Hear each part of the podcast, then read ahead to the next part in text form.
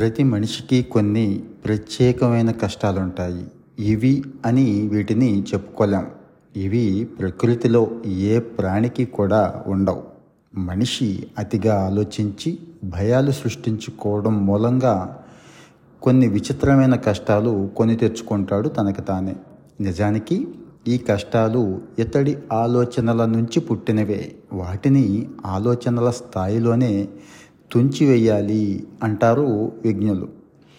మానవ జాతిలో ఏ స్థాయి మనుషులు ఎక్కువ ఆనందంగా ఉంటారు అన్న విషయం మీద ఆసక్తికరమైన చర్చ ఉంది. దీనికి సమాధానం కూడా అలాగే ఉంది. నిజానికి సమాజంలో తన స్థాయిని బట్టి కాక ప్రతి మనిషికి ఆనందం జీవితంలో దొరుకుతూనే ఉంటుంది. ఎంతకాలం ఈ ఆనందం కొనసాగుతుందో ఎవరూ చెప్పలేరు. రెండు కష్ట సమయాల మధ్య అనువాదాన్ని ఆనందం అంటాం. అవగాహన రాహిత్యం వల్లనే కష్టాలు వస్తాయి అంటారు విమర్శకులు. ఎవరు ఎక్కువగా భయాన్ని పెంచుకోకుండా ఉంటారో వాళ్ళే ఎక్కువ ఆనందంగా జీవిస్తున్నారు అంటున్నారు పరిశోధకులు. అసలు భయం అంటే ఏమిటి అని ప్రశ్నిస్తే అది తన ప్రాణం తన డబ్బు తన ఆరోగ్యం తన సౌందర్యం తన పొరువు తన ప్రతిష్టతో ముడిపడిన అంశాలే భయపెడుతూ ఉంటాయి అని చెప్తున్నారు. కలిగి ఉన్నది ఎక్కడ పోతుందో అన్న ఆలోచన మనిషిలో ఆందోళన కలిగిస్తుంది. ఇదే భయానికి దారితీస్తుంది. సుఖంగా ఉన్న జీవితానికి మనిషికి అభయం కావాలి. అందచందాలు సంపద పేరు ప్రతిష్టలు ఉన్నప్పుడే కోల్పోతామేమో అనే భయం కూడా ఉంటుంది కదా.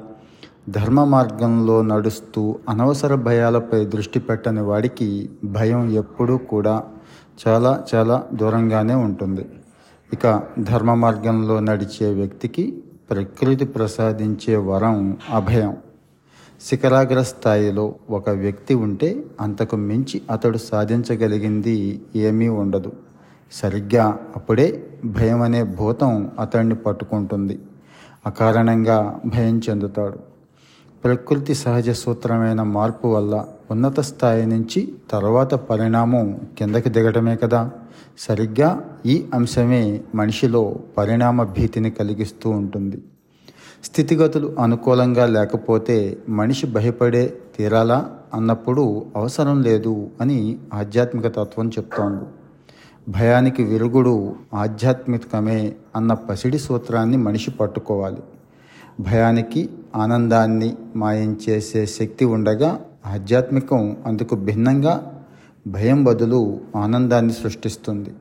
సాధన వృద్ధి చెందుతున్న కొద్దీ ఆ ఆనందం సుస్థిరంగా ఉంటుంది. అందుకే కనీస స్థాయిలోనైనా మనిషి వైరాగ్యాన్ని సాధన చేయాలి అంటారు పండితులు. పుట్టినప్పుడు ఖాళీ చేతులతో లోకంలోకి వచ్చే మనిషి చనిపోయిన తర్వాత కూడా ఖాళీ చేతులతోనే వెళ్తాడు.